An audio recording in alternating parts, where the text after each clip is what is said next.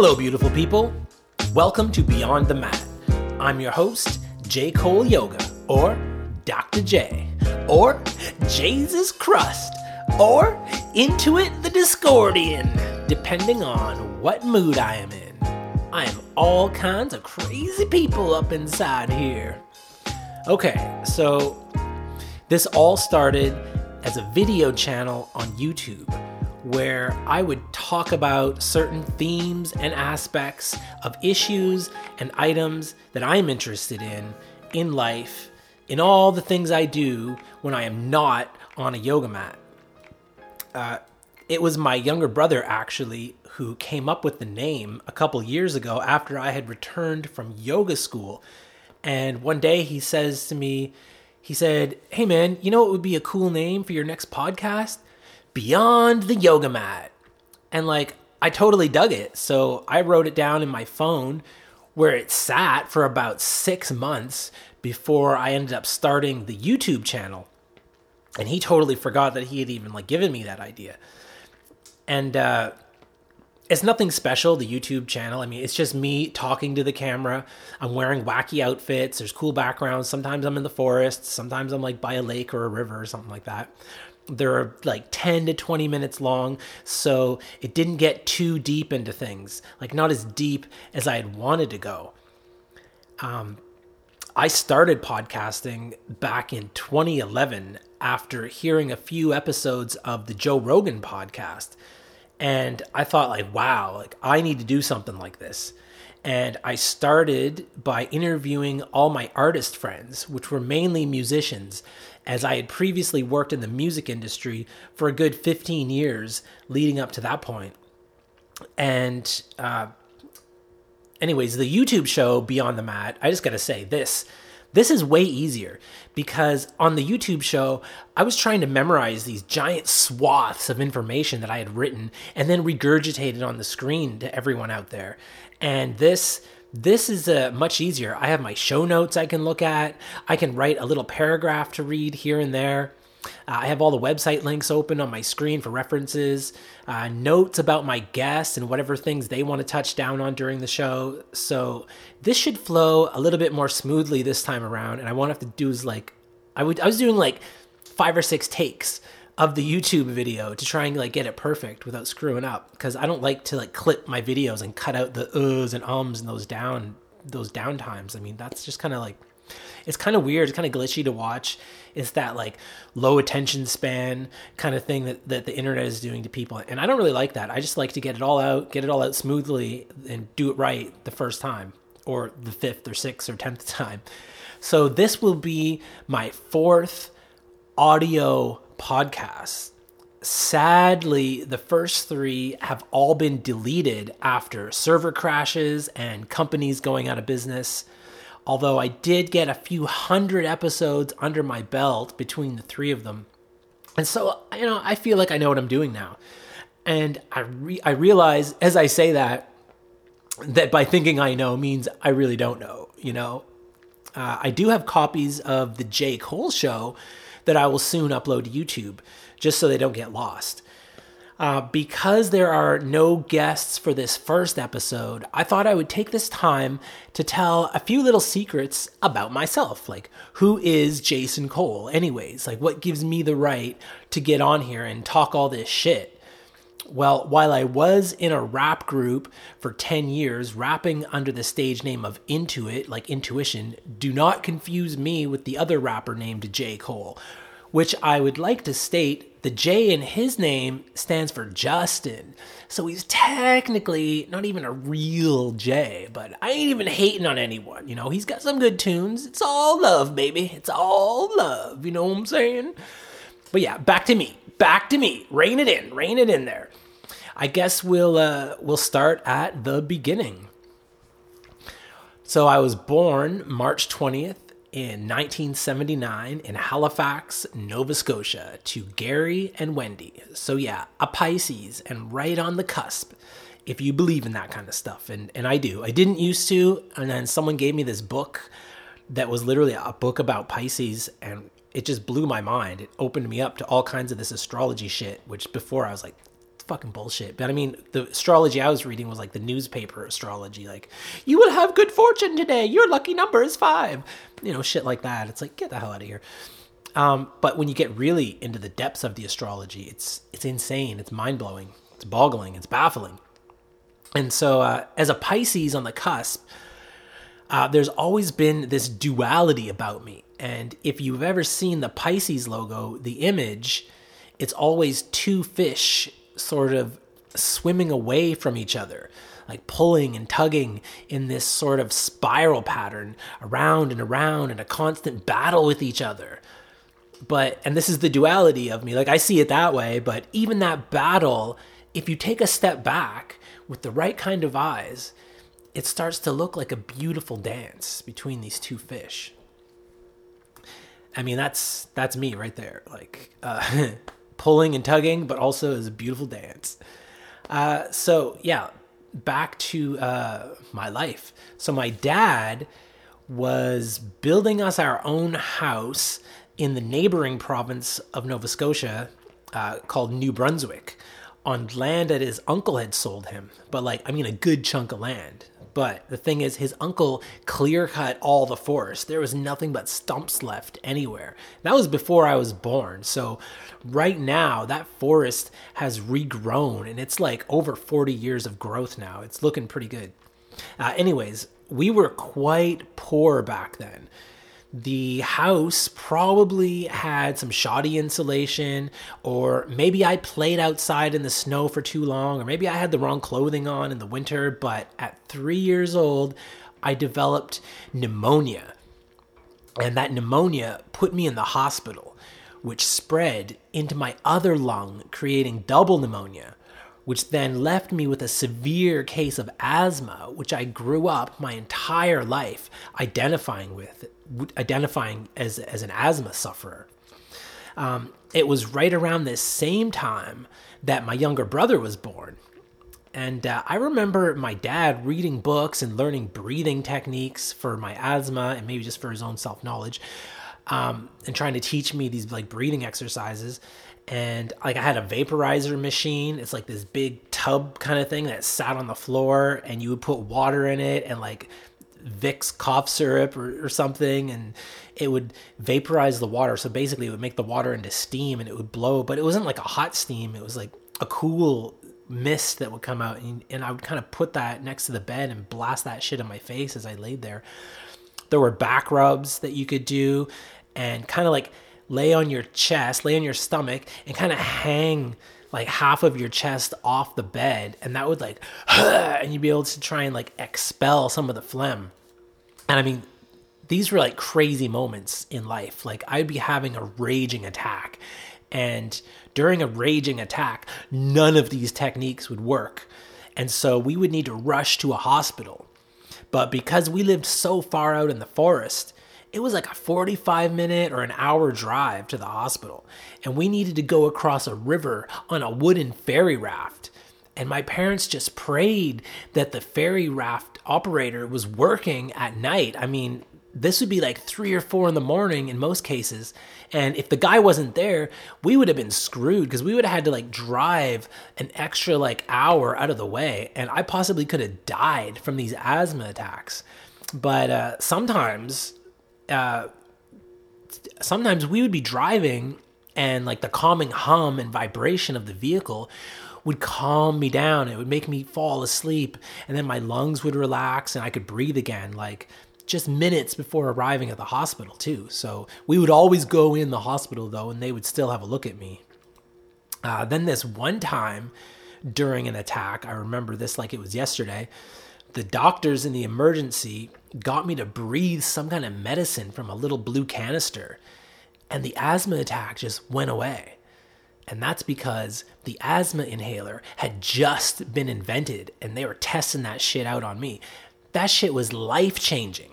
So, what the inhaler does is it blasts your lungs with a shot of steroids that force your bronchial tubes wide open, allowing air to enter again until the swelling and the inflammation inflammation dies down on its own.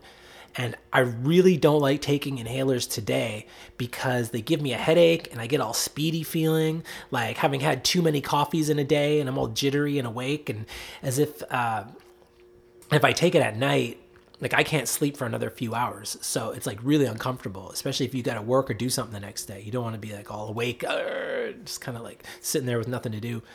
Um, so just a side note here. Um, shortly after this, my parents got divorced. My brother and I moved away to live with my mom, and my dad would take us on the weekends. But we'll talk more about that later. This is just like in the timeline when it happened, so I wanted to throw that in there. But uh, yeah, so back in the day, even with the inhaler's help, I still could not run to save my life. Like I would run, I would get maybe like uh, 50 feet and that was it. I would just break down and have an asthma attack. Like I couldn't run and play with the other kids. So there were no sports. There was no active life at all aside from easy things like riding a bike or a skateboard or just kind of like walking around in the yard, climbing trees and shit like that. And so I stayed inside a lot. And like I said, we were quite poor back then. So we didn't really have a lot of shit to do. Uh, my grandmother worked at a stationery department at an Air Force base in Nova Scotia. And she would smuggle giant rolls of paper, pens, glue stick, pencil crayons, markers, all kinds of cool stuff for kids to use. And she would ship these giant boxes of art supplies to my dad's house in New Brunswick. And so, from the age of three, when I had been diagnosed with the asthma, I would just kind of stay inside a lot and draw while like everyone else was outside playing. And uh, on top of that, I had also developed these severe allergies to. Oh, what's Molly doing? Hey, Molly, you trying to add to the podcast? What's going on, girl? What's going on? that is Molly the Beagle. Trying to give her a little part here. So, um, what was I saying? uh, yeah, the uh, allergies. I developed severe allergies to pretty much like everything. I'm saying everything from pollen, trees, grass, fresh cut grass. That was pretty bad. Dust, like all dust. Just regular dust that's in your house on the window ledge and stuff like that. Cats, dogs, horses, any animal, everything in the world was giving me these insane allergy attacks. Probably because I had stayed inside so much and I didn't get out into the dirt to build up a good immune system, like a tolerance. So, yeah, being inside, needless to say, I didn't have many friends. I was never a part of a team, never on a team. There were no sports, nothing like that. So I got into things like magic. I loved magic. I loved magic tricks. Magicians were so cool. Card tricks were so cool. I knew like 50 to 100 different card tricks I could do. Um, I loved wizards. I loved the idea of a wizard being able to conjure up things with his mind and his will and some spell words. Later on in life, I got right into Dungeons and Dragons and anything fantasy related, anything medieval times, kings, queens, castles, and of course, comic books like Batman. Batman's my favorite. Uh, Calvin and Hobbes was awesome. All that kind of like tinkery hobby stuff, you know, stay at home, stay inside, and, and tinker away at it. So my parents were divorced and my mom was going through boyfriends like crazy and kind of living like a fun party life. So her side of the family was very, very poor. She came from a family of eight kids. So, like, they were very much into partying, into breaking the rules, being wild and free, having fun, and all us kids just kind of ran wild with our cousins out in the streets, getting into trouble. And uh, while on my dad's side of the family, you know, they were still poor, but responsible, more conservative. Like they followed the rules, they didn't get into trouble. And so my dad would take me and my brother to his place on the weekends. And I mean, it must have been a nightmare, you know, with, with his point of view of like how kids should act and everything, trying to harness us little hellions running wild. But I mean, he did try. We learned to read and write. We had some temporary structure for a few days, and then back to the wild roller coaster lifestyle over at my mom's. And uh, the cool thing about, uh, again, this kind of ties in with my duality, is that. Um, like I have both in me. I have the structure and the party side. And the interesting thing to note is that like the poorer side, like my mom's family, who there was more kids, and they had less, they all kind of stuck together and they all like banded together in these like little friend crews and like they're all still like really good friends. And while on my dad's side, it's like it's like more cold. So like my uncles and my dad, none of them talk to each other anymore. There's like all this like like an animosity between them. So that's just like an interesting thing to note between like the way that the two different families are and and growing up like that and, and feeling that that energy. Um, although my grandparents had this cottage that they had built with the help of my dad and my uncles back in the early days, way before I was even born. And it was this giant A frame building, and it was all cedar wood inside, and there was a wood fireplace. The front wall of the A frame was all glass window and there was a loft bedroom upstairs and you'd have to climb a wrought iron spiral staircase. It was so cool. And it was all overlooking a beautiful lawn and overlooking a beautiful clean lake. And we would visit there during the summers when school was out sometimes for a week sometimes for like a full month. And when you're a kid not looking at a calendar the summers just seemed endless. Like I remember summer was like, you know, like half the year. But really, summer was like literally two months. Uh, one summer, when I was just about seven years old, my dad was driving us to the cottage from New Brunswick going to Nova Scotia. And while we were in Nova Scotia, uh, my brother was in the back seat uh, and we had a terrible car accident my brother's leg was broken because he had his leg all twisted in the seatbelt. You know, kids are, they sit weird in the seatbelt.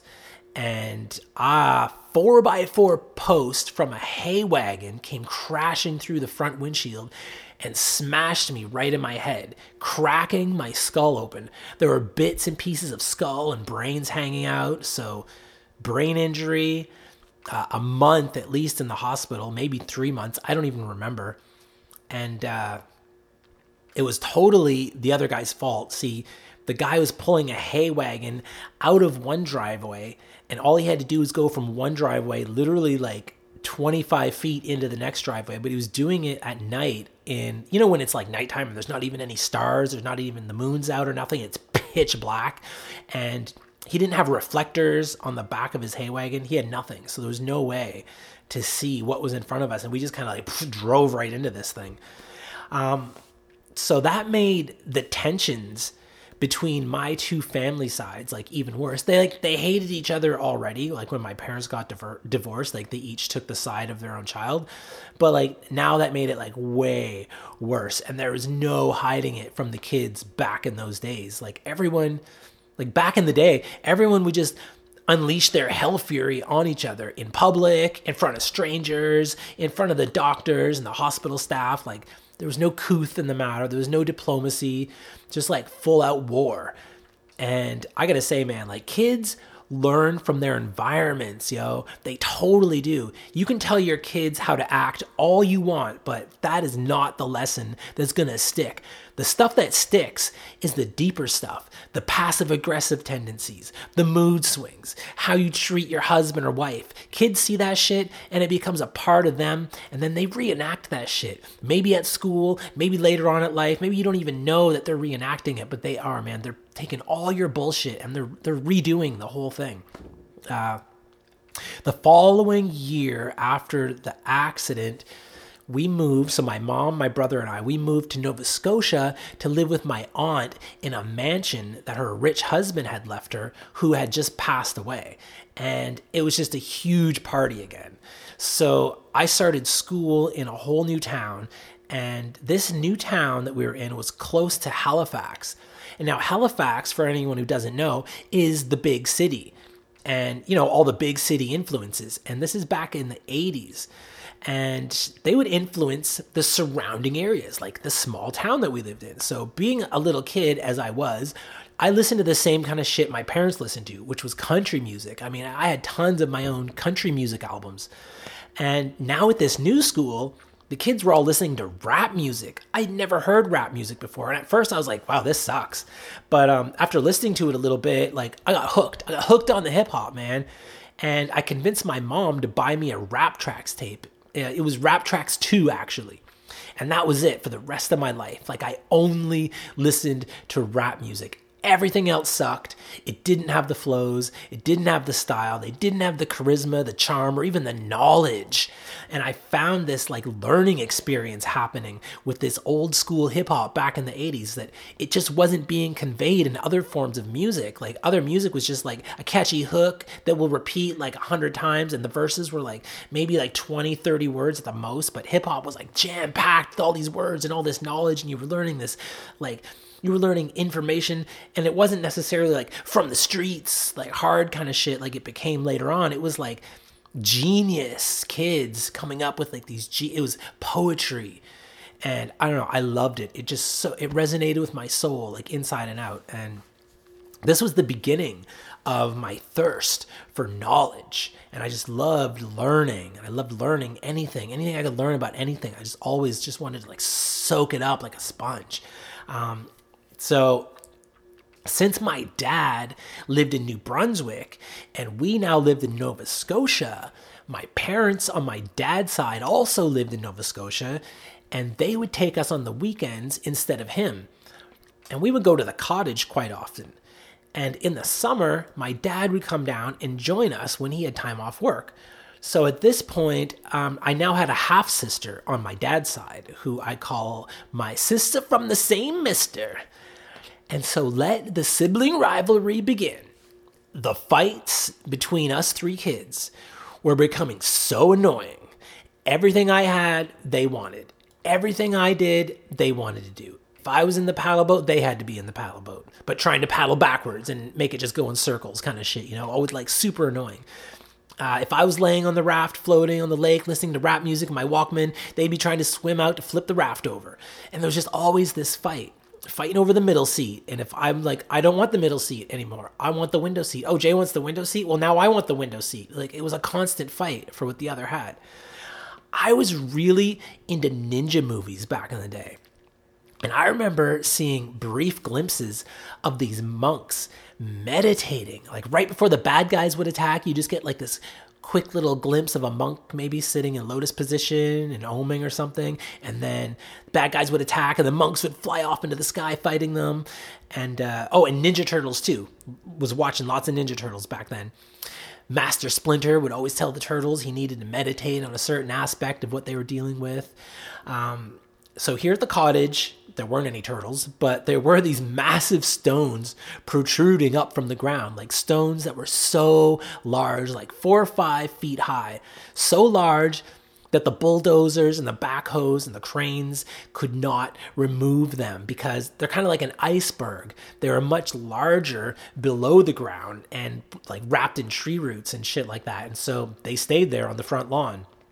One day, after having enough of the fighting with my brother and my sister, I just decided, you know what, I'm going to go try and meditate on that big rock.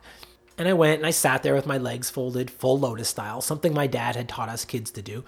And I shut my eyes, and my brother and sister wanted nothing to do with it. It was too boring. It was too quiet for their little child minds. And so they finally left me alone, and I had some peace and quiet. And the fighting stopped and my grandparents got some peace and quiet. I mean, yeah, it was their vacation too. Like they were grandparents, but they still had jobs in the city. And like this was their only chill time of the year. And I was around nine years old when I began to meditate like this. Uh, it wasn't a regular routine practice. I mean, I didn't even know what meditation was, other than, like I said, seeing monks and Splinter do it. But I did it often enough at the cottage to notice a change so the change would be in myself and then a change in the world around me. So, like, I became calm, my brother and sister became calm. My grandparents got into a chill mood, and like this calm energy sort of surrounded the entire cottage area around us. But like I didn't stick with it on a regular routine because, like I said, we didn't have much discipline back then, like on my mom's side of things when we had to go home back to the city. In fact, I don't really remember very much discipline other than maybe having like a set bedtime. And uh, I guess this ties in with like the two family sides of things. So, like, at my mom's with my cousins, we would be like two, three hours away from home that we would drive on our bikes with my cousins. And we'd just be off like in the woods or we'd be off driving through rivers with our bikes, like going through trails, like totally unsupervised. On my dad's side, you know, it was like, hold your brother's hand, don't leave the driveway don't go out on the road don't go down the street. Like we always had to like super like stick close to the home. They always had to have an eye on us. It was like this crazy like watchful thing like oh gotta watch these kids like um and we weren't allowed to go anywhere or do anything. Like even like trying to go out on the lake in the boat like oh no just paddle around where we can see you. Whereas like on my mom's side they'd be like sure go down the river too. Come back. Just come back by bedtime. So uh yeah, on my mom's side, it was a lot of like, I guess on both sides, a lot of candy, a lot of sugar, kind of like go, go, go. Um, we were these wildlings in the summer, like like elves, you know, like forest folk out in nature every day. And in the summer, for whatever reason, my asthma and my allergies seemed to just melt away, or they just weren't a concern, or, or something I looked past, I guess, you know, because we were having so much fun. But then when it was time to go back to school, back to the city, I kind of like stopped being my true authentic self and the walls went back up. And I remember like noticing like this difference in myself that I couldn't just be this free spirited, like little forest woodland hippie kid, like running around and saying the funny things. Like you had to like act different and, and you know hold a different demeanor and everything when you went back to the city. And everybody else, everybody acted different in in the city, even in the towns that we lived in. So I was still only listening to rap music and uh, the occasional Disney soundtrack for like the Aladdin movie, stuff like that. Um, I listened to rap for most of my life, just until like the last few years, actually. Within the last, I would say, eight years, I've really started to open up and expand uh, my tastes in music. In grade 10 in high school, maybe it was grade nine, I found a tape on the ground with the tape all torn out and it was broken. And I looked at the cassette tape and it was Snoop Doggy Dogg's Doggy Style album. And I'm guessing some parent's kid probably had their parents' car, were driving around, forgot it in the tape deck, and then the parents got in the car and heard it and immediately tore it out of their car, pulled the tape all out, broke it, and tossed it out the window. When I found this, this was like the I didn't know who Snoop Doggy Dogg was. I didn't know anything about it. Um, even though I loved rap music, I still hadn't gotten into like the gangsta shit. Um, and so I pop, I fixed it. I used to fix tapes, so I would take like a little piece of scotch tape and tape it, and take an exacto blade and slice it, and uh, so there was a little skip in it. But it was like the greatest discovery of my life at that time. Like they were swearing on cassette tape. Like what? Like I've never heard swears on a cassette tape before. I'm like they're allowed to do that. Oh my god, this is so cool. So like I would hide that from my mom, uh, my cousins, and I would like secretly listen to it in my bedroom. And then uh, I remember my mom found it one time. She's like, "What are you listening to? Oh my god!" And she took the tape away. And when my mom used to take shit away, she would just like go put it on top of the fridge where we couldn't see because we were short. And I remember one day I was like snooping around top of the fridge. I'm like, "Oh, my Snoop Doggy Dogg tape."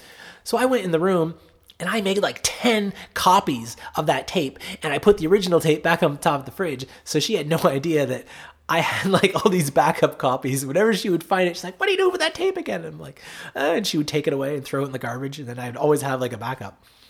Um, so yeah, that led me to learn about and listen to more gangster rap. And I got so deep into the gangster life that it wasn't even funny. Like the villains were of stories were always my favorite characters and here they were being glorified like they do in like old mob movies you know like goodfellas casino or uh, godfather which i watched relentlessly like i had those movies memorized and i even thought when i was a kid that i would eventually be like uh, and I didn't think I would be like a, a gangster gangster, like a hip hop gangster. I always thought of myself like someday being like a like a mafia gangster, like wearing suits and smoking cigars and that kind of shit. And I used to think that one day I'm gonna own a nightclub in the city and I'm gonna run drugs through the nightclub. And I didn't even know what drugs were. I hadn't even smoked a joint yet. And I still remember thinking that one day I'm gonna need to kill someone And I would do these little thought experiments in my mind about what it would be like to have to murder someone in order to keep my business going, in order to protect my franchise or protect my family or some shit like that. And I was getting really hardened from all the gangster rap and from these gangster movies and like that soft little gentle elf creature that I was before in the forest having fun in life was slowly melting away, like shrinking down. And then it got a little extra rough. So moving into high school, because uh, in my city, we had skinheads. So some of these guys had been failing high school over and over and like we're getting into their 20s now in high school. They didn't GED wasn't like really a big thing back in the day. So people didn't really opt for that. They would just keep going back to high school, but they kept going to school basically to sell drugs. Uh, and then came in like the little white kids with baggy pants and twisted caps, and we're listening to our rap music. And that began the wars.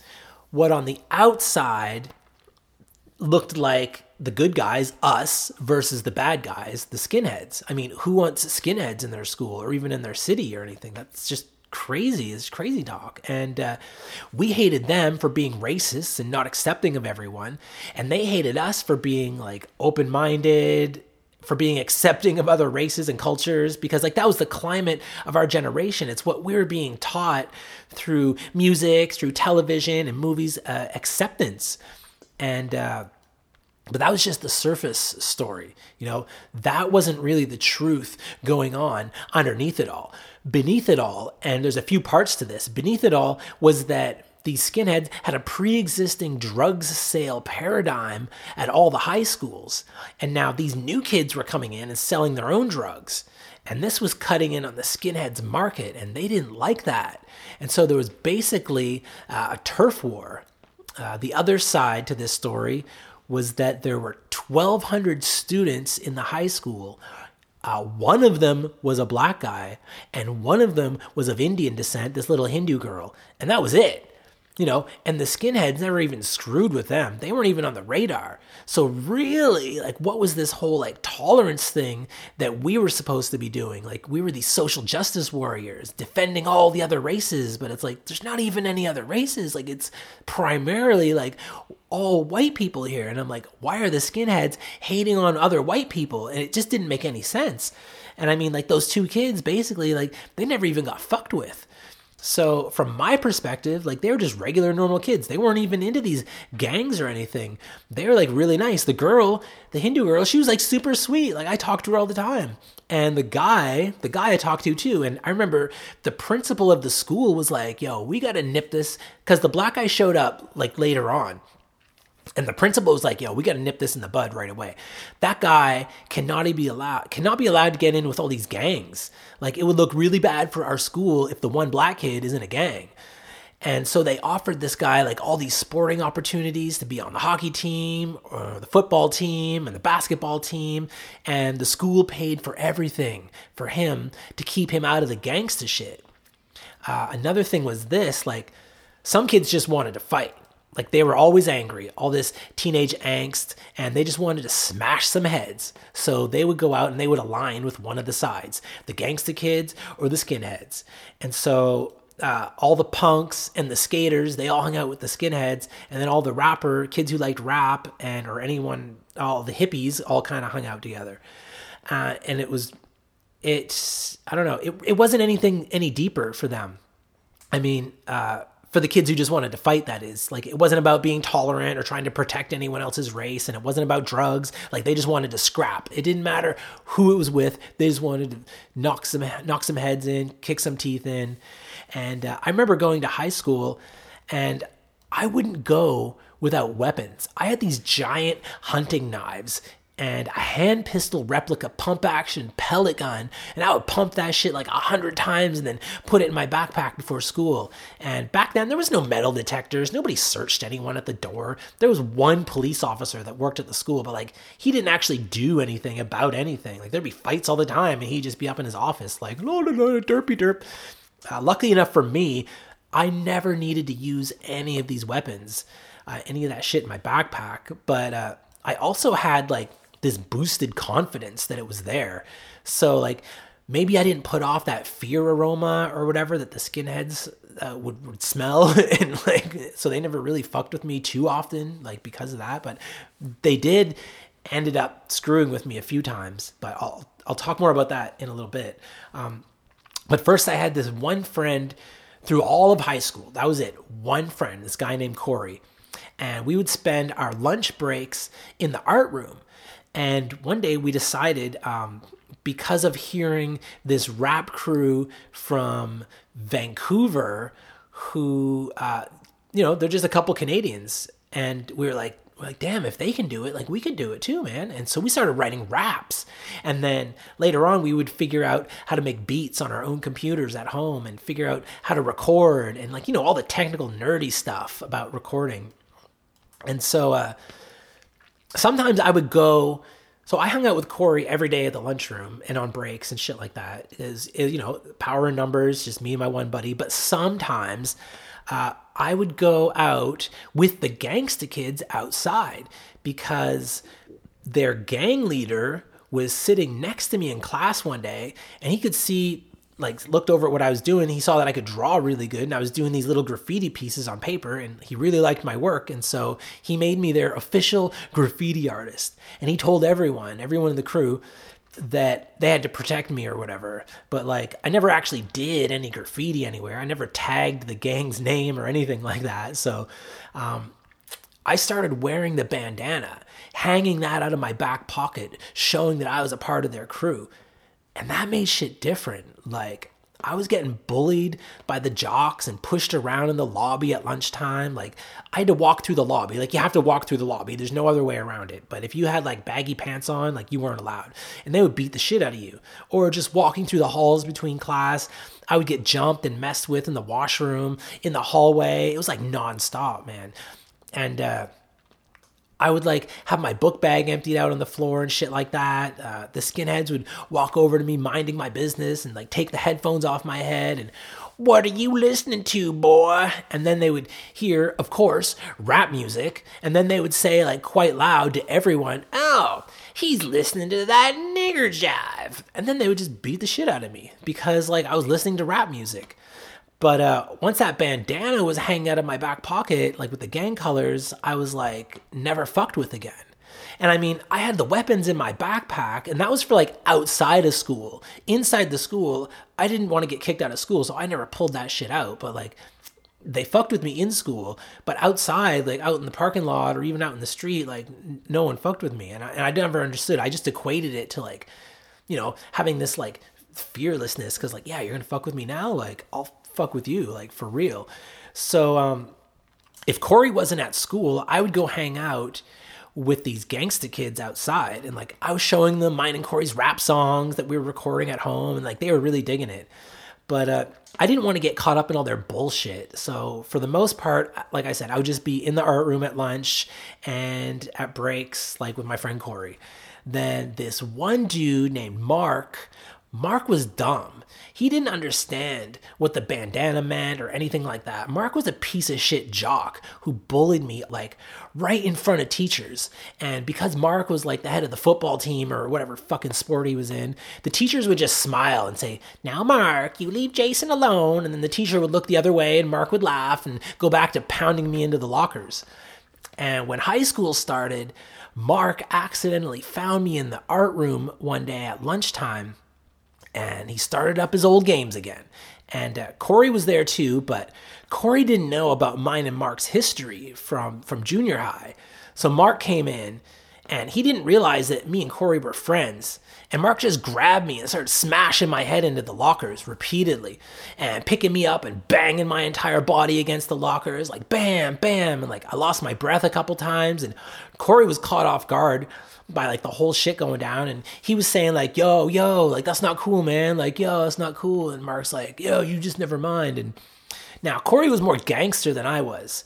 And uh, he said to me afterwards like after mark left he's like man this shit is never happening again. And we formulated a plan. The next day mark came in again like i knew he would right on schedule and I was the bait. I had even moved my desk in view of the door so he could see me sitting there from the hallway. And when Mark came in, Corey was hiding behind the door. Corey slammed the door shut, locked it, startled the shit out of Mark, and that was it, man. We gave Mark the beat down of his life, and that piece of shit never set foot in that art room again. Mark never even looked sideways at me, and we were walking through the hallway. Mark would walk like on the other side of the hallway or turn around and go the other way. Like he knew, like, yo, don't fuck with Jay.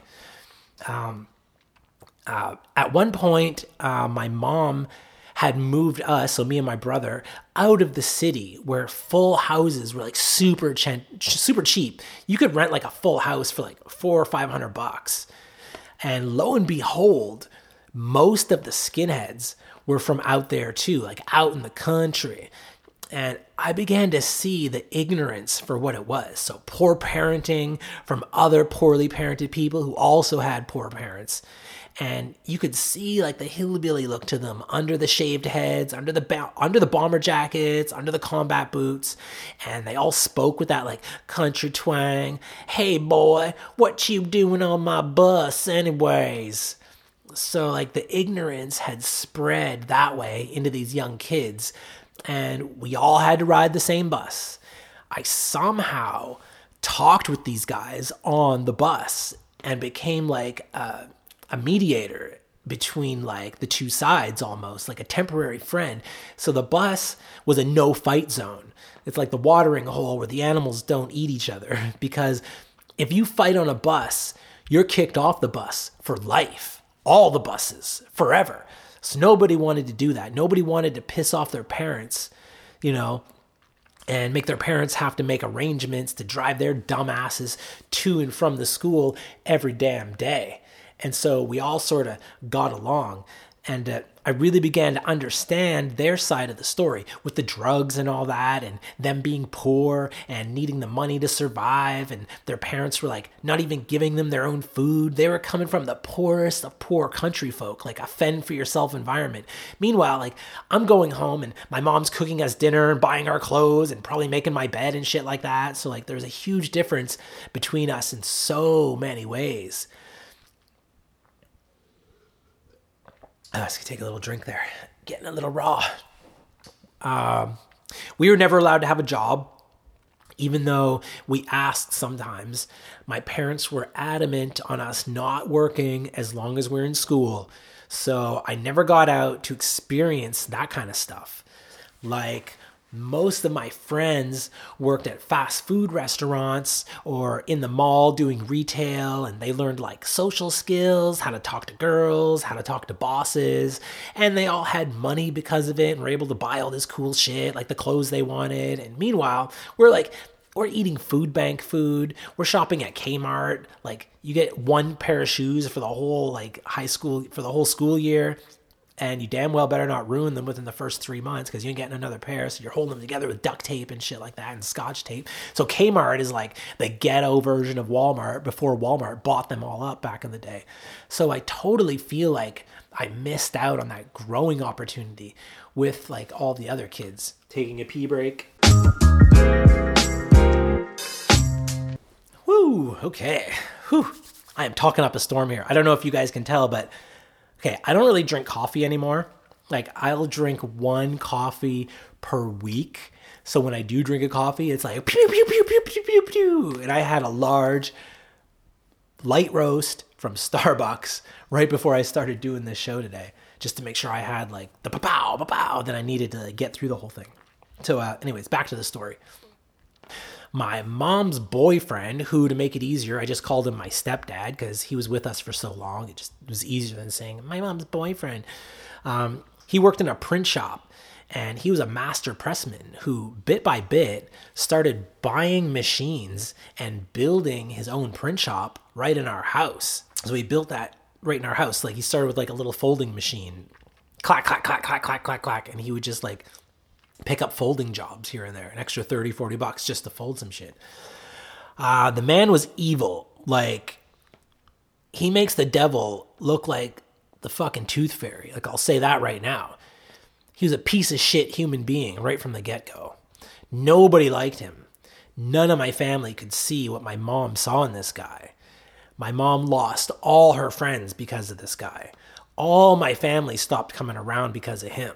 He was rude, obnoxious, a chauvinistic pig. Uh, it's like he had no filter ever. But in between it all, he was a super smooth talker. Like he had the gift of gab, the golden tongue when he wanted to be. And I remember at the age of 13, I started working for him in the print shop, doing menial tasks, you know, never realizing I was being groomed to someday work there full time myself. And I hated every minute of it. Like I was supposed to be doing homework and assignments, but instead they had me running presses and working in the dark room and running these dangerous folding machines and these giant guillotine cutters. So now, fast forward a little bit, I'm about 16 years old, maybe, and we got the internet at home. Uh, my stepdad got sick of paying a graphic designer who really the graphic designer was this sweet little French guy who became a friend of the family. And like we always loved when he came over because it made my stepdad put on like his nice guy act. And it was nice for as long as the guy was, and like he was nice as long as the guy was there. So my stepdad knew about this car accident insurance money that my brother and I would be getting. And he did some snooping around and he found out that we were allowed, like, we couldn't have the money, it was with a trustee. And he found out that we were allowed to get some of it if it was for our own education. So he got his grimy little hands in there and got some money to buy, quote, me and my brother, in other words, him, a brand new top of the line computer. And then he got an extra lump out to buy a graphic design suite, which was like a thousand bucks back in like the early 90s. That's a lot of money for a, for computer software. Um, like especially for us, a family barely scraping by. I mean, he was still working. He still didn't have a full time print shop. He still worked at a print shop and was trying to like build his own little thing. But um, but I used the computer. My brother used it, and then my stepdad learned graphic design very slowly by asking other designers at other print shops. And then he finally cut out that sweet designer guy who had been coming over. So um, yeah, so I still I still have no friends except for Corey at this time. So I'm quite powerless. I'm still a nerd. I'm still into fantasy stuff, although now mixed in with gangster shit here and there. And I just felt like so powerless at home. And I mean, home, if you remember from back in the day, home is like where all my power was at. Home's where you go to be your your true authentic self, right? You don't have to have those walls up. And now I'm having to be someone else at home. Like home's where my power was my entire life. And now, now the wall, like the walls are supposed to come down. We just be ourselves. And now I'm not being myself at home. So like, there's like this energy suck going on. And, uh, I'm looking at the internet and I'm thinking about something to search for because back in the day, it wasn't Facebook and it wasn't Google and you just have to kind of like think of things and then go to a search engine and, and search for it and then maybe that search engine didn't have it you go to another search engine and try and find a website about it um, and i thought as i'm sitting there like hmm i'm thinking about like being powerless and all that. And i think oh what about black magic? Like that's got to be a real thing right? So i started searching for spells and things like that. And i started learning about wicca and witchcraft and magic and, and the black magic and the dark arts and the occult. And I quickly realized that because of this threefold law, that whatever I put out would come back to haunt me times three. But that didn't stop me, really. I, I fucking hated my stepdad so much. I tried to do binding spells on him. I tried to silence him. I tried to make him die like a few times. Uh, I tried all the things, but in the end, like he just kept growing stronger and stronger, and his business grew, and his ego grew, and his anger and his hate grew, and his outbursts just became commonplace. And eventually, like everyone in the house was walking around on eggshells around him 24 7. We did not want to upset this man. He had mastered the art of freaking out to get whatever he wanted, you know, and now we're all trapped and I was especially a little more trapped because I had begun doing the graphic design for the company. And he would tell me things like, if this doesn't get done, we don't get to eat this week, and we can't pay rent, and we'll have to move again. And you don't want to move again, do you? And I felt all that pressure that I needed to do these things, you know, because my mom and my brother depended on me to do it. After high school was over, I had this opportunity you know, to use my insurance money to go to a fancy fine arts school, this fine arts university in Halifax. But I went there and I took the tour, and they didn't even have a computer department. They literally had three old ass Mac computers in a tiny room. And I was getting more into computers and computer art than I was at my fine art skills. Like, I, I didn't want to paint anymore. I didn't want to draw anymore. It was so much easier to just click a mouse. And uh, I had started building my own computers at home and building them for other people. And it was a time, and like also in the back of my mind, I'm like, I can't leave the family. I can't leave them without the graphic designer and somebody to run the print shop. Like, how's my mom and brother going to eat? How are they going to survive? I can't leave them behind with this asshole.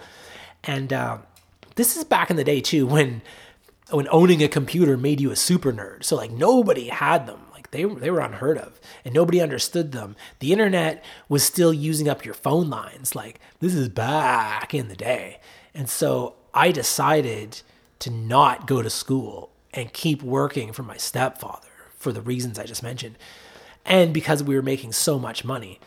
But I didn't get to have any of that money like in my hands. Everything went into this melting pot. So anything my mom earned, everything, it all went into the pot that he controlled, of course.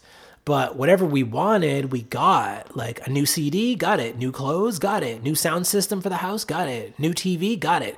Uh, we were like the only family I knew who rented movies every night of the week. Like instead of watching TV shows, we would rent like two or three movies. Like nobody else did that. Like all new releases. We drove nice cars, but again, it was all at an expense to our sanity because still he would freak out. Even though shit was going good, he would freak out over the tiniest little things. And then him and my mother had an altercation where she got abused and she left. So at this point, I had gotten all my insurance money from the trustees who were holding it. Like I was about 18 or 19 years old. So me, my mom, my brother, we had moved homes at this time over 22 times. That's an average of one move per year my entire life. We had finally been living in a really nice house, renting it, of course, and the owners couldn't handle it anymore. They couldn't afford to keep paying the mortgage on this thing, like even with us renting it. So they put the house up for sale. My mom and my stepdad were losing their shit. It was a huge fight about having to move again and just more fights. And so I went behind their backs and I contacted the homeowners myself. It was this nice lesbian couple. And I offered to buy the house. And they were like, What? You're just a kid. You can't buy a house. And I told them about my insurance money. And they're like, Okay, well, maybe talk to a bank. So they agreed to sell it to me. And then we wouldn't have to move.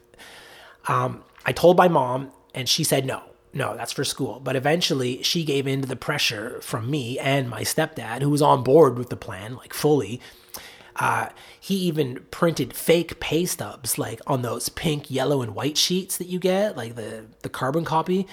I made it look super official. It said I was making a shit ton of money for over the last two years and to help give me credit to buy the house. So he never told the bankers that he was my mom's boyfriend, that he lived with us in the house or anything like that. Like, he never told them anything. He just said that he was my employer. Here's the pay stubs. Yeah, Jay's a good employee. We're not going to fire him anytime soon. He's great. So, yeah, uh, because of that, the house was mine. All they wanted, they said, yeah, put your money in the bank, put all of your insurance money in this bank and then we can have the house. It was also the same credit union that the landlords, that the homeowners were using. So they weren't going to lose the house from a bank point of view. They're like, yeah, we get to keep the house. We get all this kid's insurance money in our bank. Yeah, great. Just give sign it over to this kid. He'll make the mortgage payments from now on. Um so yeah, the house is mine and it wasn't longer than a summer had passed and my mom uh, after being beat up and put in the hospital by him, she's like telling me like, kick him out, kick him out. You got to kick him out. He's got to go. But back then, um, I had thought because of like the way that I was raised and everything to think that my credit was so important, that life was so important, that I was supposed to be somebody and I was supposed to have all this stuff and all these things. And, and I thought for sure, like, you know, here I am, like 19 years old, and I thought it was so cool that I had everything. Um, And they had burned it into my mind that my credit was more important than anything. And so I thought I needed to keep the job to keep everything afloat. Like I needed that print shop in my life. Like I didn't want to lose that lifestyle, especially from being so poor our entire lives. And now we're having a little something, something, and I wanted to keep it, you know, to hang on to it. My mother's cousin's son had been helping me with my own company. I had a little advertising agency and we were doing sales and marketing ideas in the city.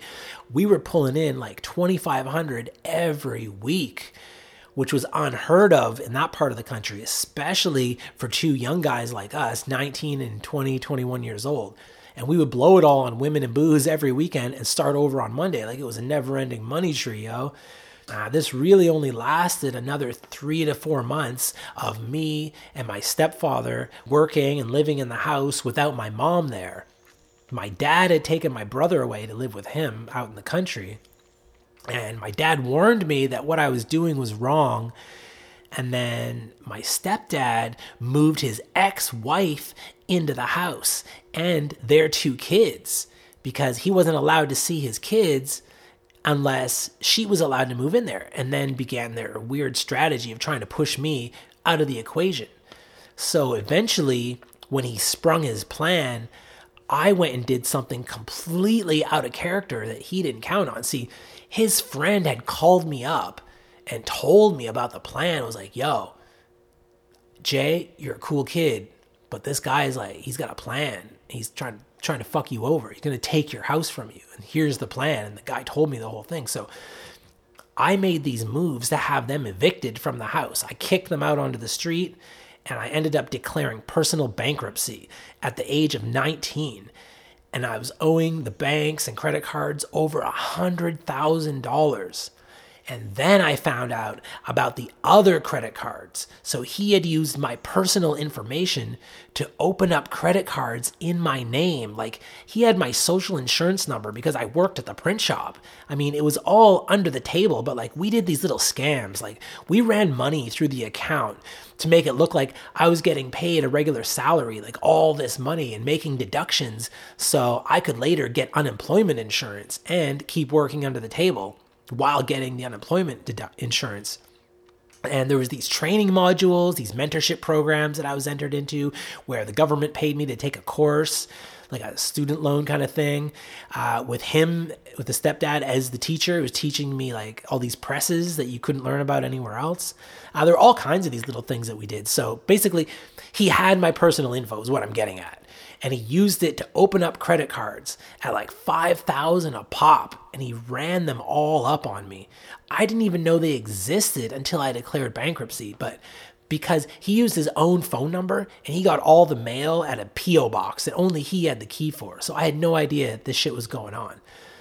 Declaring bankruptcy was so rough. Like I felt like a failure. My house was gone, my cars were gone, the motorcycle, the Volvo, the van, everything I owned was gone. After the, my business was done, like I couldn't keep anything going. I couldn't keep doing my advertising agency because I needed the print shop in order to make that work. So after the smoke had cleared from everything, I said, fuck it. I moved into the city and started to work at a call center to try and pay off some of the debt back to the bankruptcy trustees. And that shit was still lingering.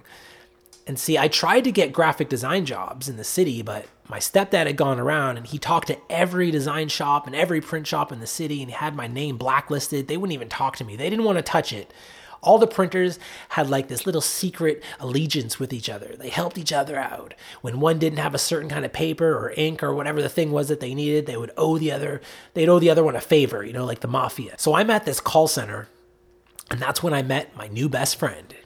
Uh, you might remember I said in high school, me and Corey had made rap songs together. And like, I had the recording technical side down and my new best friend, he was doing rap shows too. He was doing live shows in the city, at a bar, downtown, and sometimes like at raves and shit like that. And they were rapping over other people's vinyl records where they would have like an instrumental without the words.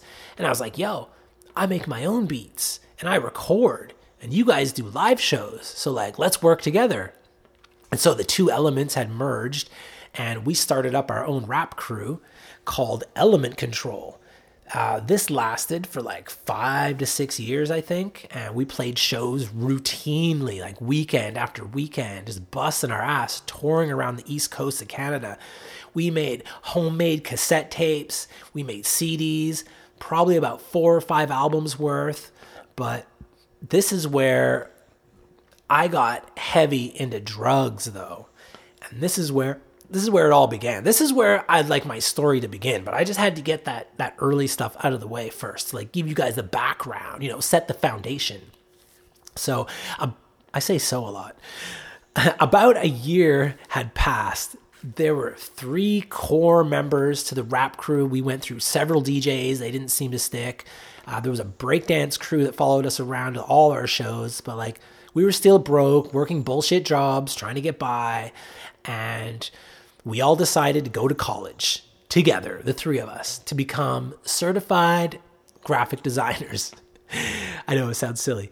Even though I had already been doing it since the age of 13 and I was now 20 or 21, I still wanted that piece of paper to say that I knew what I already knew. And also, after all my tales of living the designer's dream, my two buddies wanted in on that too. They wanted the money, they wanted the houses, they wanted the cars, they wanted all the shit.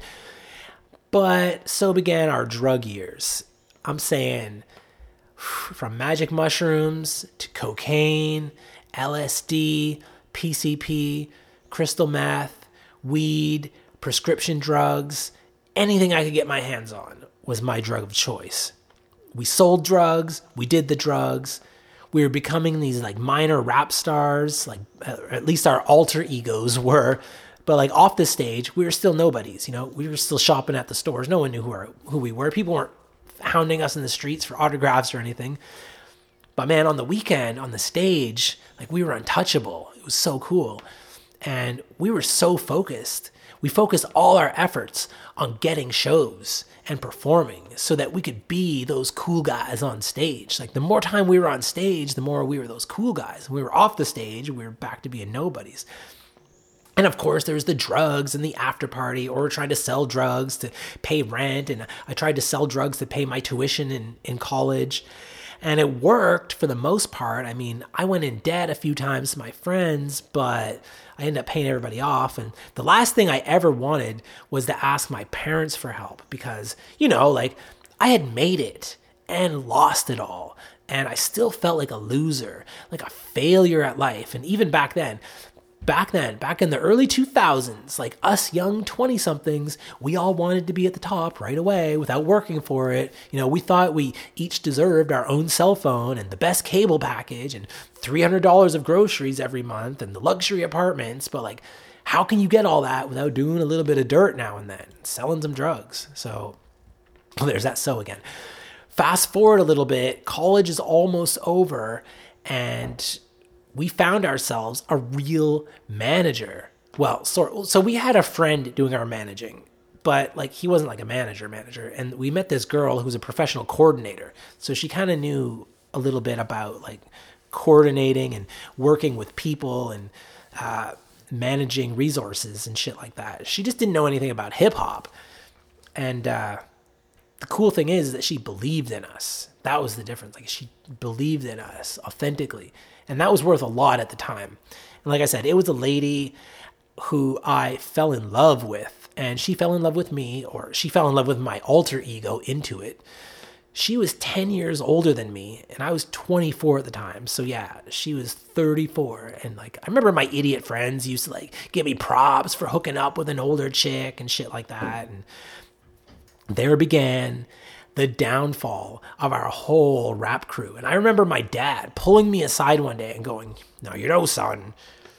And my dad has the red green voice when I make make my dad impression. You know, son, you have some truly dedicated friends there with your little band buddies. Like those guys are good to you. The only thing that could ever break you guys apart is a woman. And then he sort of chuckled, but like he was right.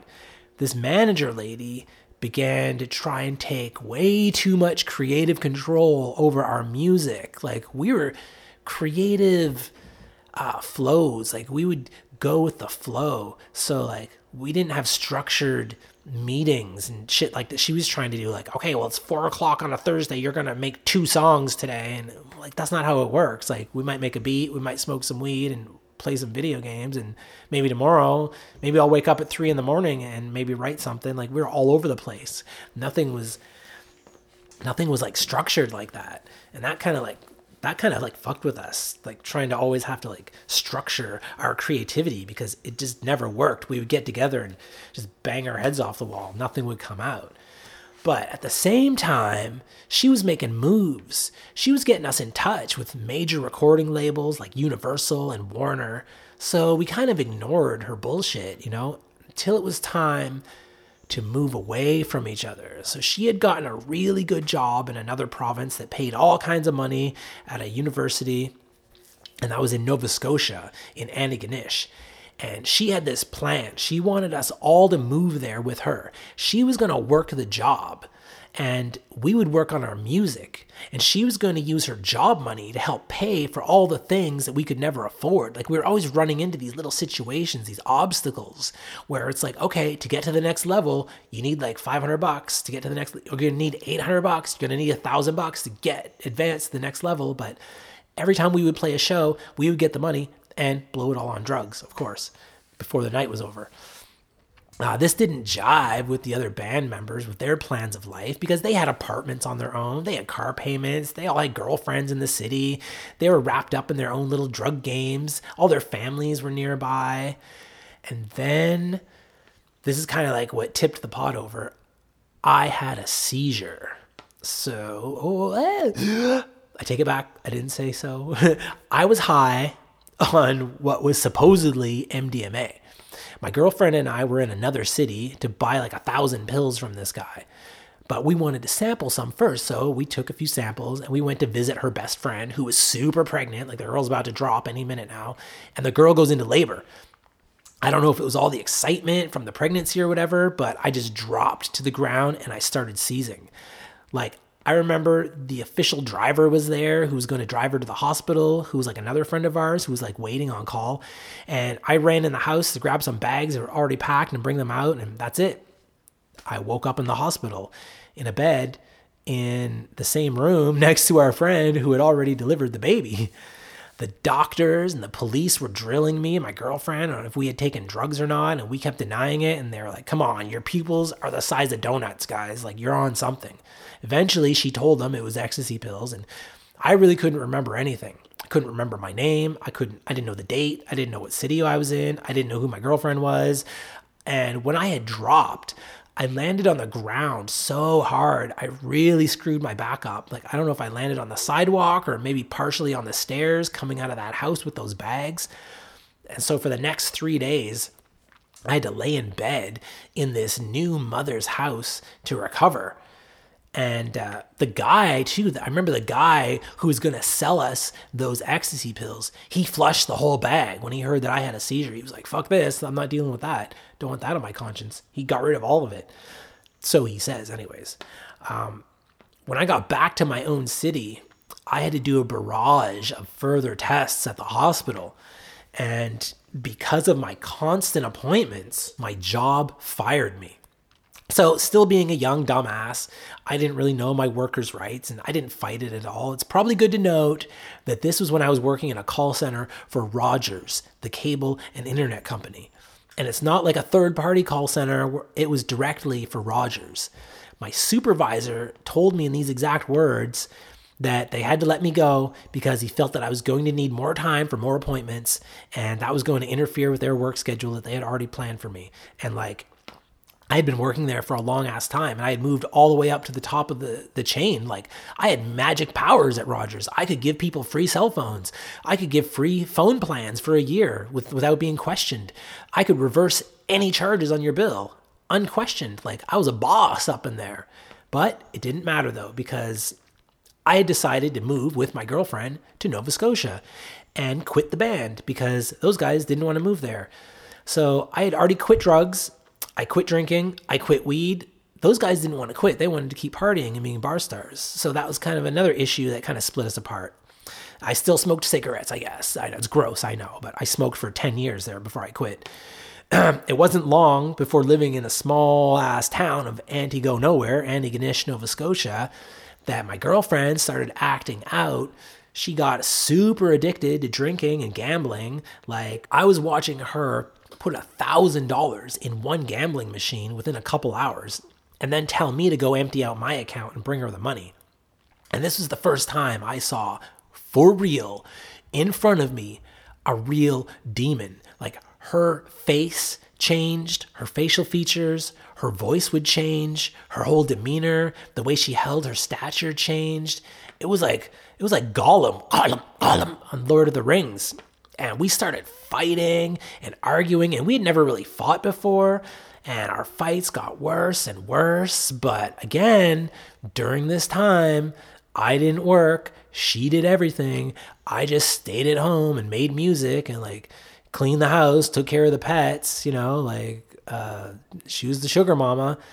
Uh, she got me hooked up with this major music festival, the Evolve Festival, and I ended up getting on stage in front of on the main stage in front of thousands and thousands of people. And I really felt like my music career was like exploding. I was like, this is it. And I remember I would feel so bad when I looked back at my friends in New Brunswick from the old band, and they were still doing these little rap shows at nightclubs for like 50 to 100 people. But eventually, uh, our fights, uh, they like got so bad that I moved away. I was like, fuck this, I'm out. I left. I went to Halifax to live with my grandparents, and I got a job trying to get my life in order, maybe start to pay off my debt. So now it's about 2007 and I have a huge student loan to pay off. I haven't made any payments on it since 2002 when I graduated, when I met this girl, uh, the manager girl, along with power bills and all the phone bills from every different company in the Maritimes that had all been piling up over, over seven years. Um, I met some really cool musicians in Halifax, and I met my current bestie of life ever, D Block, down in Halifax. We got a place together. I had a really good job, I was making some really good money, and then tragedy. Once more, I lost my fucking job. Man, I'm saying like I went through jobs the way people go through underwear. Like I was like the kind of guy who would like go in and work somewhere and I'd be fired within a week.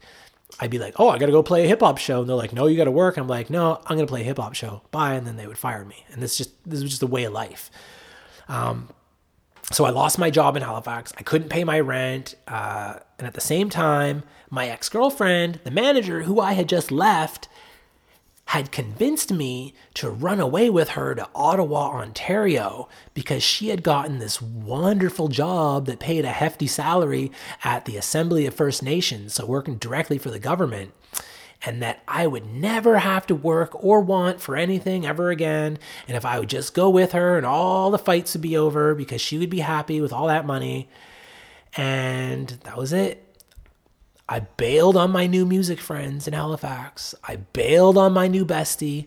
We had made a whole new album. We had only played one real show, but we had received really good amount of good positive feedback. I bailed on it all, bailed on everything to go and take the easy way out. 3 months. 3 months living in Ottawa. She kicked me out right on the streets, like the literal streets. She called the police to remove me from the apartment they literally put me out on the street. All my shit is in the apartment. I'm not allowed in to have any of my shit. The cops like, no, you can figure it out another day. Call a lawyer. I had a friend of a friend of the family on my mother's side who was living in Ottawa. So we connected. He was transitioning from his job into a new department. He got me hooked up with his old job. I lived with him for a month, and then I found a place with some university kids who became some of my best friends to this day. And I worked that job for three to four years with my buddy before finally deciding that Ottawa just wasn't the place for me. Well, that's what I said, anyways. The work I was doing was on a contract. They wanted to put me on as a regular employee instead of going month to month contracts like I was on. And I didn't like that. I wanted to take a break from life and go live on unemployment insurance again. I got an end of contract on my separation papers, which gives you immediate unemployment insurance. They don't question it. If you don't if you don't have enough hours, if you haven't worked enough, if you don't there's so many stipulations with the Canadian government to prevent you from drawing unemployment insurance that we all pay into. But that end of contract, that gets you it immediately. So I headed back east. I lived on unemployment benefits. I stayed with friends sometimes on their couches, at my parents' places, things like that. Still trying to make music and play shows, rapping by myself. Still trying to be a graphic designer on the side. Still, once in a while, meditating. Then my grandfather got sick. And since I was the only one in the family not doing anything, living on unemployment benefits, the family asked me to go and take care of him.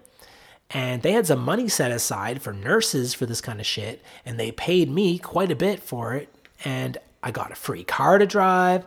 I got a free gas card I never had to pay for. You just swipe the card and get all the gas you want.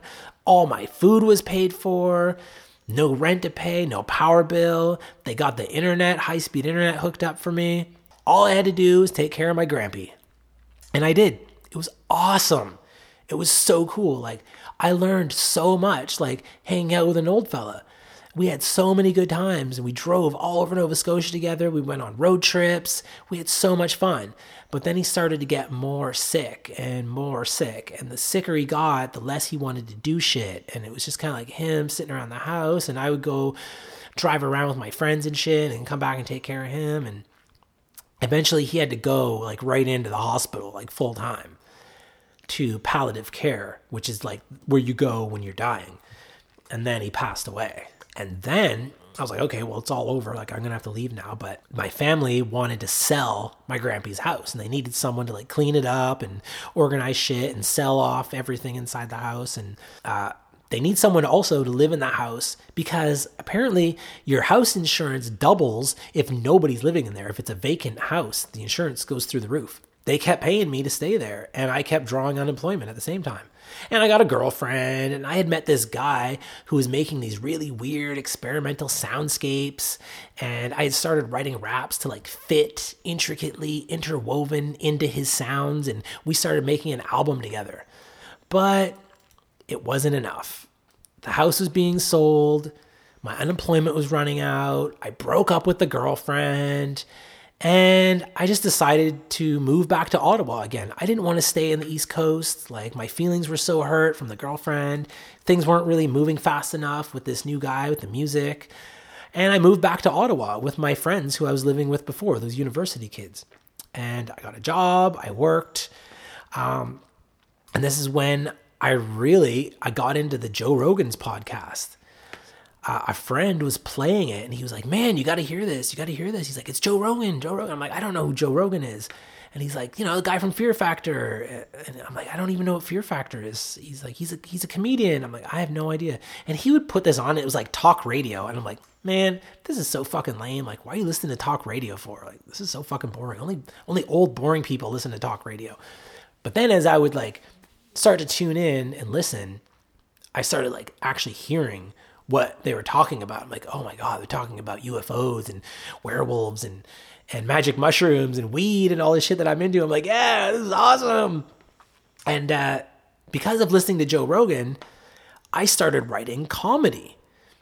My friends and the people I worked with were like, man, you're so funny. And like, I don't know if it's because like I was making money now, I was healthy, I started working out, I started eating right, I got in shape, I got a personal trainer helping me. Um, and then this is when I started my very own first podcast, interviewing musicians, entertainers, singers, artists, magicians, like any interesting people who wanted to be on my show. The show was called because I'm still like this rude, abrasive kind of guy back then. So I called my show the jerk off hour, like, you know, like wasting time, like screwing around. And things were going really well. Had a really good job, making good money, my friendship circle was huge and tight. Life was good. And then I got this big chunk of inheritance money from my grampy. And so, so, so, so, so, so, as per usual, I took the easy way out. And I quit my job and I left Ottawa and I moved back to Halifax to live off of my grandfather's insurance money or inheritance money for about another year. And I just sort of screwed around job wise. I was still doing shows, still doing my podcast and interviewing musician friends, still doing graphic design on the side for a little extra income here and there, but mostly a lot of partying. Um, I got a few gigs doing stand up comedy at these raves and being the host. So, like, announcing the next DJ in between and making jokes to keep the show flowing because they needed this little time for one DJ to take down his turntables and the next DJ to come in and hook his up. And so I kind of like bridged that gap that way.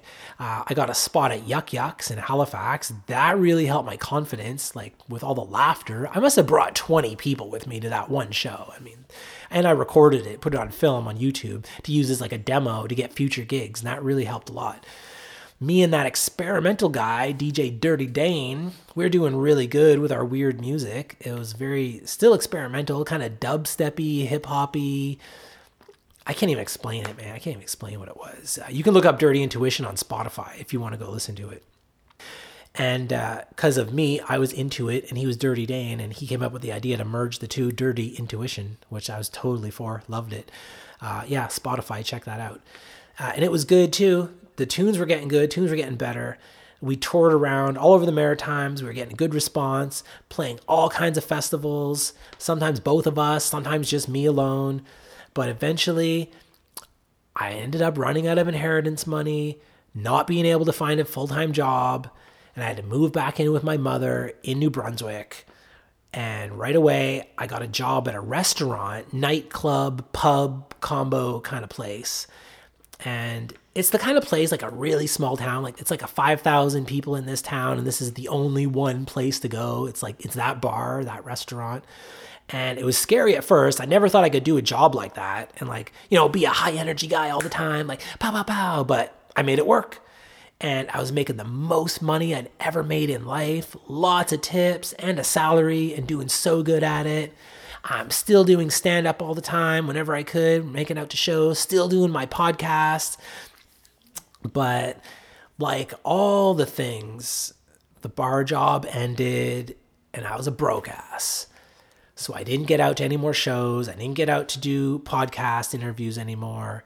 I had been dating this girl, this lady who was a women's bodybuilding fitness champion. Don't ask me how I got there. It involved a music festival, an artist pass with my stage name on it, lots of drugs, and me just having the biggest balls of anyone to walk up and approach this girl, you know, with my inflated alter ego running the show back then still. And we started dating. And eventually, like, I was helping her pay for her rent, pay her car troubles, buying her kids the best Christmas they had in forever. My mom started calling her her daughter, but I got a little too high over the holidays and I ended up missing one shift at the bar and they fired me. They fired me over one shift. And that was it. Me and this girl, our relationship just like went out the door because like I had no money left to contribute.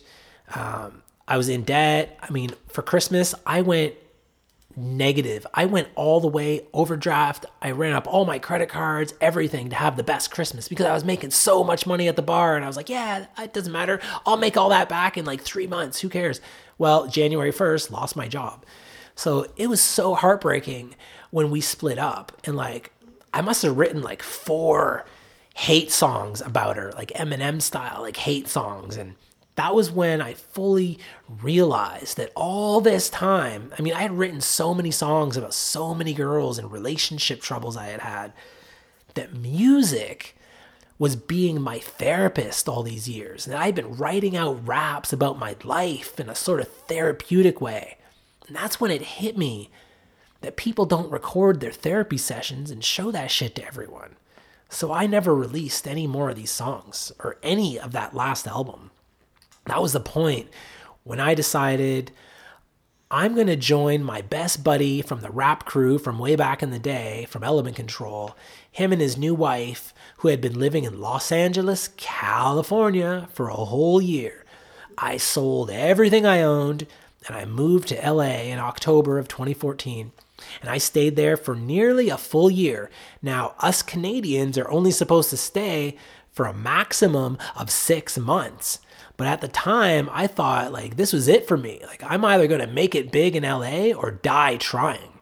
We got back into our old rap ways, got back into a massive amount of drugs, like so much cocaine and more meth, tons of weed, Xanax, like whatever the fuck was going on, like we were putting in our systems alcohol poured freely at the bars. We'd become these local bar stars again, touring all over California for like a whole year. And like we made some amazing friends, amazing connections. Like it was so cool. Like I I wouldn't trade it for anything. I would do it all over again.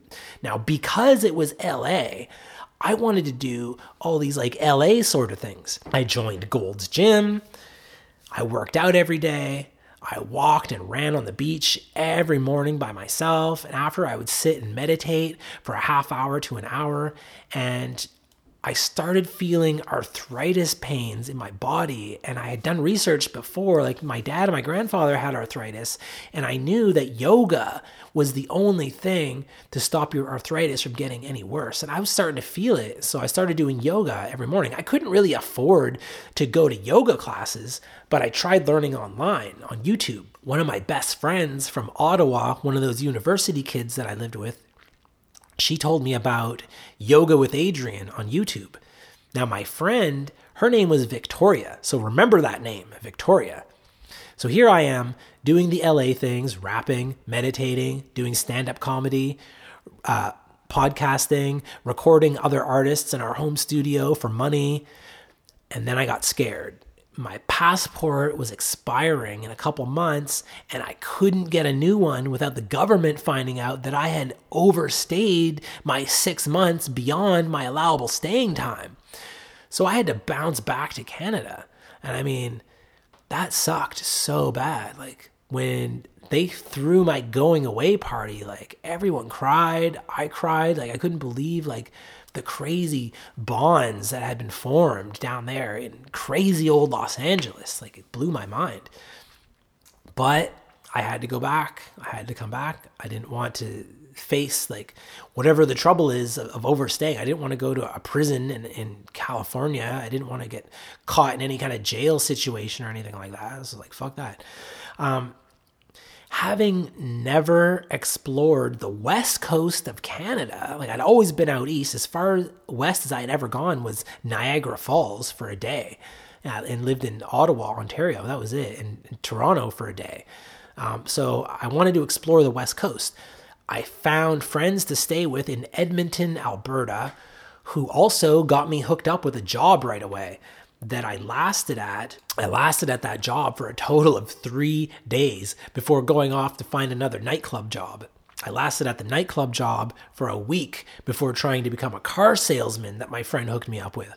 That I lasted at one day before convincing my current bestie, D Block, who was also in Edmonton at the time, that we should both move to British Columbia, you know, where we would fit in a little better among the fairy folk and the forest woodsy people with the hippies. And we sold off her entire apartment, packed a minivan with everything left, including a cat and a beagle, popcorn and Molly. We drove from Edmonton to Calgary. We stayed in Calgary for a week, decided that wasn't for us. Um, there was an opportunity to stay in Calgary and have a place to live and get jobs, but like something just wasn't right. The vibe wasn't right. So we moved on down through British Columbia down to Nelson, which is like almost on the border with the States, uh, Canada and the States in BC where I had some friends from Ontario that were living in Nelson, and they let us stay there for a little while. D Block eventually moved on by herself further down the coast and over to the island to reunite with her boyfriend. But I stayed in Nelson for a whole year. During this time, I had now been doing yoga for over two years. And I thought, like, um, I was lying in Shavasana one morning and I thought, like, wow, this would be so nice to do every day. Like, I could teach this. This should just be my whole life. And so began the search for a yoga school And so I ran it by some other friends who had become yoga teachers, and they told me what to look for and what to avoid for certifications and all that shit. Now, this is the great part. This is the cool part of the story. The only girl that I would follow on YouTube was Yoga with Adriene. I had watched hundreds and hundreds of videos of other teachers, and none of them resonated with me. They didn't cue the moves properly. They, they just, it didn't work. And Adriene was my girl. Adriene has a slogan find what feels good. Find what feels good. Adriene's slogan. I was told about Adriene's videos from my friend named Victoria. Remember when I was living in LA? And now I found a yoga school called Feel Good Yoga. And it was in the city of Victoria. Like, oh my God, so many like synchronicities. Like it had come full circle and life had meaning again. And I was so pumped. I quit my job. I was working at Walmart. I moved to Victoria. I did this one month intensive yoga teacher training. That's 200 hours packed into one month. For anyone who doesn't know what intensive means, uh, Monday to Saturday, 8 to 5 p.m. And I graduated. I then traveled across Canada teaching yoga all the way back to the East Coast where I taught at yoga studios and I taught my own self-promoted self-promoted events at like recreation centers, things like that for pretty much a full year. And like my yoga classes are fun, man. Like I make lots of silly sound effects. I have fun themes. I, I would tell jokes in between the moves, which I found out really isn't a good idea because people are trying to marry the breath with the movement of the body, and laughing throws that all off, and people would fall over. And, but uh, shit was good. Shit was good for a while. And eventually, the jobs, the yoga jobs, just started to dry up left and right. Studios were getting shut down. I wasn't getting booked anymore for any privates. Um, I'm now living in Halifax again and quickly going baroque. I'm applying at all the fitness related places, every gym, applying at all the yoga studios. Nothing's happening. Is anyone starting to see a pattern here? Like Halifax equals Jay going broke. Some of the trouble was that when I thought I was going to be a yoga teacher for the rest of my life, I gave away all my clothes to the homeless. All my fancy suits, all my dress pants, all my dress shirts, all my dress shoes, all my ba- all my belts, all my shoes, all my regular pants, my regular even my skinny jeans, everything, I gave it all away. All I owned were these wacky yoga pants, like psychedelic yoga pants with some shorts, some muscle muscle shirts, like gym clothes basically. So this was going to make finding a job really difficult. After failing like close to a hundred interviews, I just decided one morning uh, I was doing dishes in the house I was living in with some roommates, and I was like, man, I'm fucking, I'm always cleaning up around here, and it just hit me like I should start a cleaning company. Like, how hard is it? Like, I do the cleaning here, like every day I clean. And so I bought some Facebook ads. I made a website. I called my company Yogi Clean so I could keep wearing my yoga pants every day. And that was it. I've been super busy ever since. The winter in Halifax, though, in Nova Scotia, it was rough. Like I had forgotten what maritime winters were like from being in LA and then from being out in BC for so long and kind of avoided it all through Nelson. So, only two years of no winter. And now I'm back in the thick of it. Every day of winter, all I thought about was going back to the West Coast. And finally, the opportunity presented itself. So I hopped on a plane with my yoga mats, a suitcase, and I started doing my cleaning company out here in Victoria, BC, where I'm able to charge a hell of a lot more for the exact same service than I was back east. And that's it. That's it, folks. I mean, shit, it would literally take me 39 years to tell the whole story in depth. But like we'll pick apart at things as they come up during future shows. But that's pretty much me in a nutshell. Um, when it comes to some of the things I want to talk about in the show, like more seriously, like when it comes to addiction, to the drugs, uh, I just want to mention that I never did drugs to like to like hide the pain or to escape from reality like most people do. Like they want to use drugs for a way to mask something or to fill a hole, to fill an empty void. And that was never me. Like I just liked the feeling. I liked the exploration aspect. I liked exploring the mind exploring the internal world, the spiritual aspects of it all, like this communion with God through like LSD and DMT. It's just it's it's what I loved. It wasn't about escaping, it was about tuning in with yourself, with your whole inner being, being at one with the whole universe.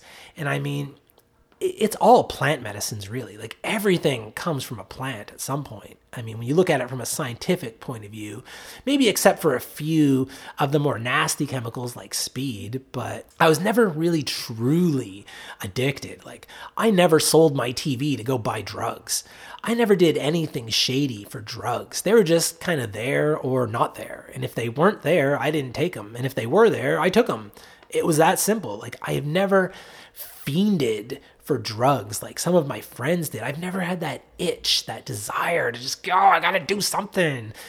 Except for weed, yo. I've been doing a weed fast lately, and I gotta say, like, I think about weed every day. At some point in the day, I'm just like, man, a joint would be good right now. But that's a story for another time and another podcast. I'll get more in depth with that. Um, I read I read Russell Brand's newest book called Recovery, and after reading that, I feel like I do have a lot of other addictions manifested in other ways, like like the addiction to podcasting. Like like what is this weird thing that i'm doing? Like why do i feel the constant need to share my every thought with the world? If it's through this audio platform or the videos on YouTube or on Facebook or Instagram, like all of this is because I have this strange innate desire, this thing that clicks inside of me that I, I have to share my world with people. The addiction to cannabis, which is real for me the addiction to uh, outcomes, to having my brain dedicated to things happening a certain way, or else the whole world just collapses down on me. Uh, there are just so many different little addictions social media, my cell phone, internet, screens in general. Like I'm always looking at a screen and I say I hate screens, but I'm always having one in my face for some reason. And I can't seem to find a way to be free from them and still earn an income. Like I need to make Facebook ads. I need to talk to clients online. I need to use the apps for the bus schedule and the map to find places to go to. I listen to podcasts or music. Uh, I still have to do graphic design now and again for the money to survive. So like that will be something that I'll talk about a lot on this show with other guests, or maybe just alone by myself again. Okay, one more thing that I want to talk about, or one or two things. The great Hunter S. Thompson. The man has been a hero of mine ever since I saw Johnny Depp recreate his character in the film Fear and Loathing in Las Vegas. Now, Johnny Depp lived with Hunter to get the character down. But in the end, it was still like this exaggerated version of him. Uh, Bill Murray also lived with Thompson and played him in a film called Where the Buffalo Roam, which the movie was weird. It didn't really have much of a storyline or a plot or anything. It was just kind of these mismatched little segments. But Bill Murray really captured the real character of the real Hunter S. Thompson.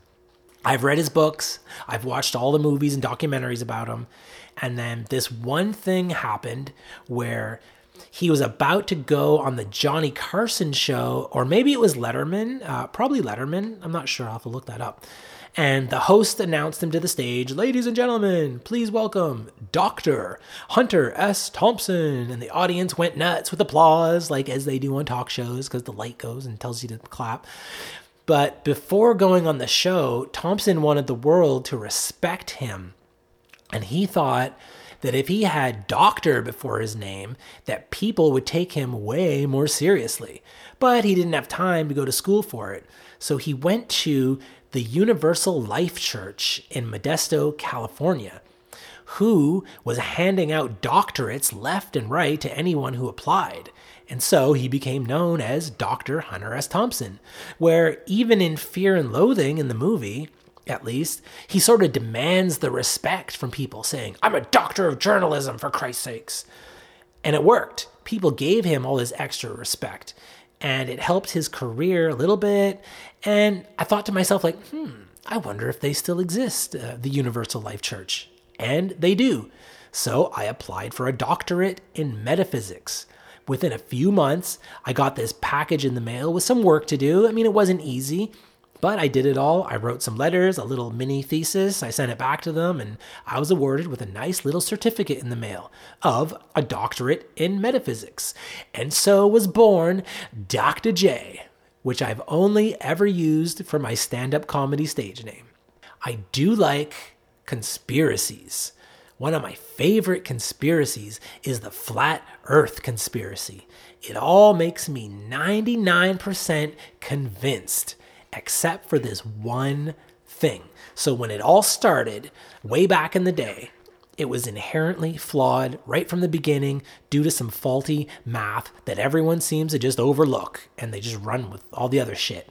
So there's a formula to figure out the curvature of the earth or just curvature in general. I don't know the formula exactly, but let's just say it's 2,000 feet. So you need a channel of water 2,000 feet in a straight line.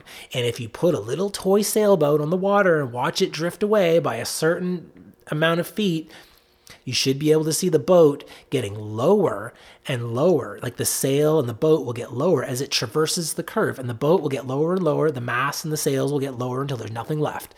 So this was done back in like the 1800s or some shit and they didn't use the right amount of distance. So let's just say they only used a thousand foot long channel of water instead of the 2,000 that is needed to see the curve happen.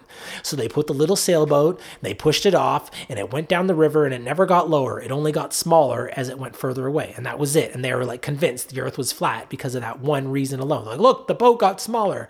And then they never double checked their math or anything. And they later in life, people read about this experiment like they didn't just all of a sudden start saying the earth was flat back in the day and everybody freaked out. Like people were like, no, dude, your fucking math is wrong. But later, now in life, people have read about this old ass experiment and they're taking it for its word. Like they're not reading the part that says like, "Yo, the math was wrong." And so they're kind of running with it from there and they've added to it.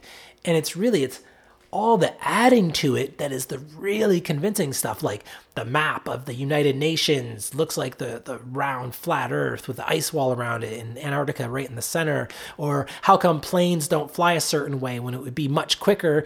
If the earth was round they could just go from here to there but they can't because it's flat so they all go all the way across the other way things like that. But when you look at the math of that original formula it doesn't add up. When you use the real formula there is a curvature so the entire structure was built upon faulty foundation, and that shit is sinking deep into this spherical earth that we live on. What is even more interesting to me is this.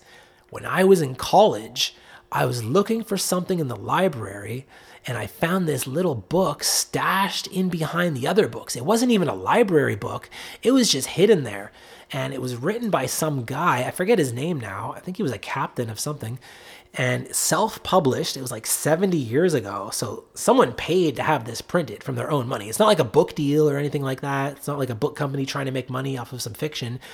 And I thought that was just as strange, you know, as the title of the book with the map included for a hollow earth. This guy claims to have traveled deep down inside the hollow earth by accidentally discovering an entryway inside. And inside, there's this giant sun that just floats in the center of the planet. And the people and the animals down there walk around the inside crust of our planet with a little bit of atmosphere. Think about the Earth being like, like a shell with a big glowing sun in the center and then there's yeah like atmosphere and lakes and waters and rivers and trees and all kinds of shit growing inside there and mountains and there were these he writes about in this book, there were these mystical, mythical beasts unicorns, centaurs, fairies, elves, like all the things that we hear about in fantasy books and movies. And the guy eventually, I think, accidentally ended up leaving the Hollow Earth. And when he got back, nobody believed him. And he wrote this book to spread the knowledge of it. And then he left again to go back and then was never heard from again. So no one knows if he like died because he had to fly in through like it goes in through uh, somewhere up north. I think it was Antarctica is where the hole was that he went down in. And like no one had ever heard of him again and people just assumed that he died there up in the up in the land of snow. I think it's cool that the idea that fantasy creatures are down there, it kind of leads me to like my next interest, and this might tie it together channeling. Were authors like Tolkien being visited in dreams or by channeling, visited by these very creatures who roam freely deep down inside the earth? Was there maybe a collective consciousness down there radiating their existence outward? And some authors, some creative people can somehow like catch that stream of consciousness and then write about it or draw it or whatever? And this brings us like the famous quote that's probably being misread if there is a hollow earth as above, so below.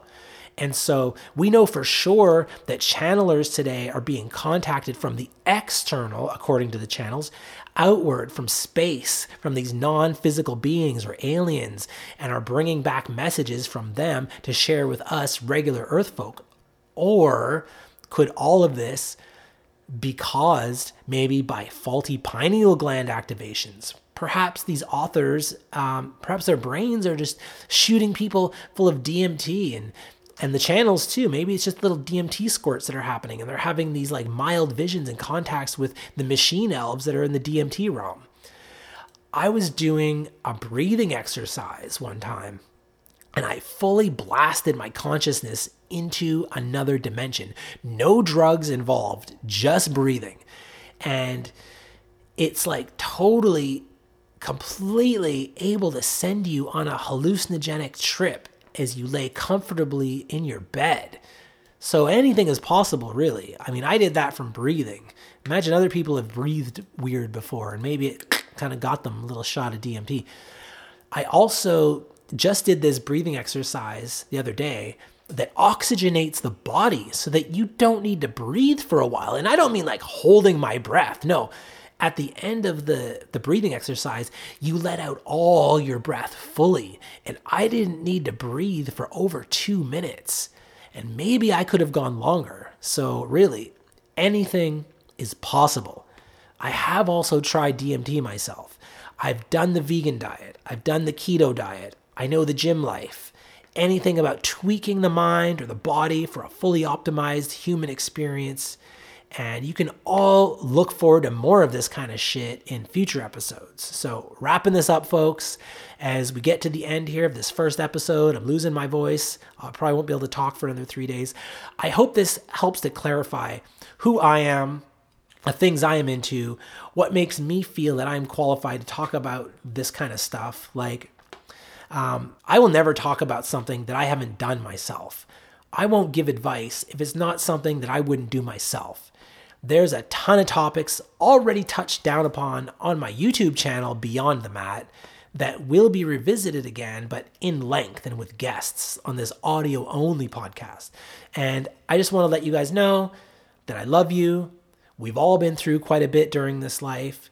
We really need to stick together, folks, and love everyone, serve everyone.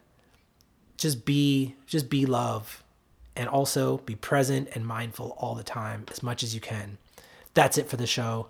Ladies and gentlemen, peace, love, and light, namaste, and all that other good noise. And we out. Ding. Yeah, some things, some things never change.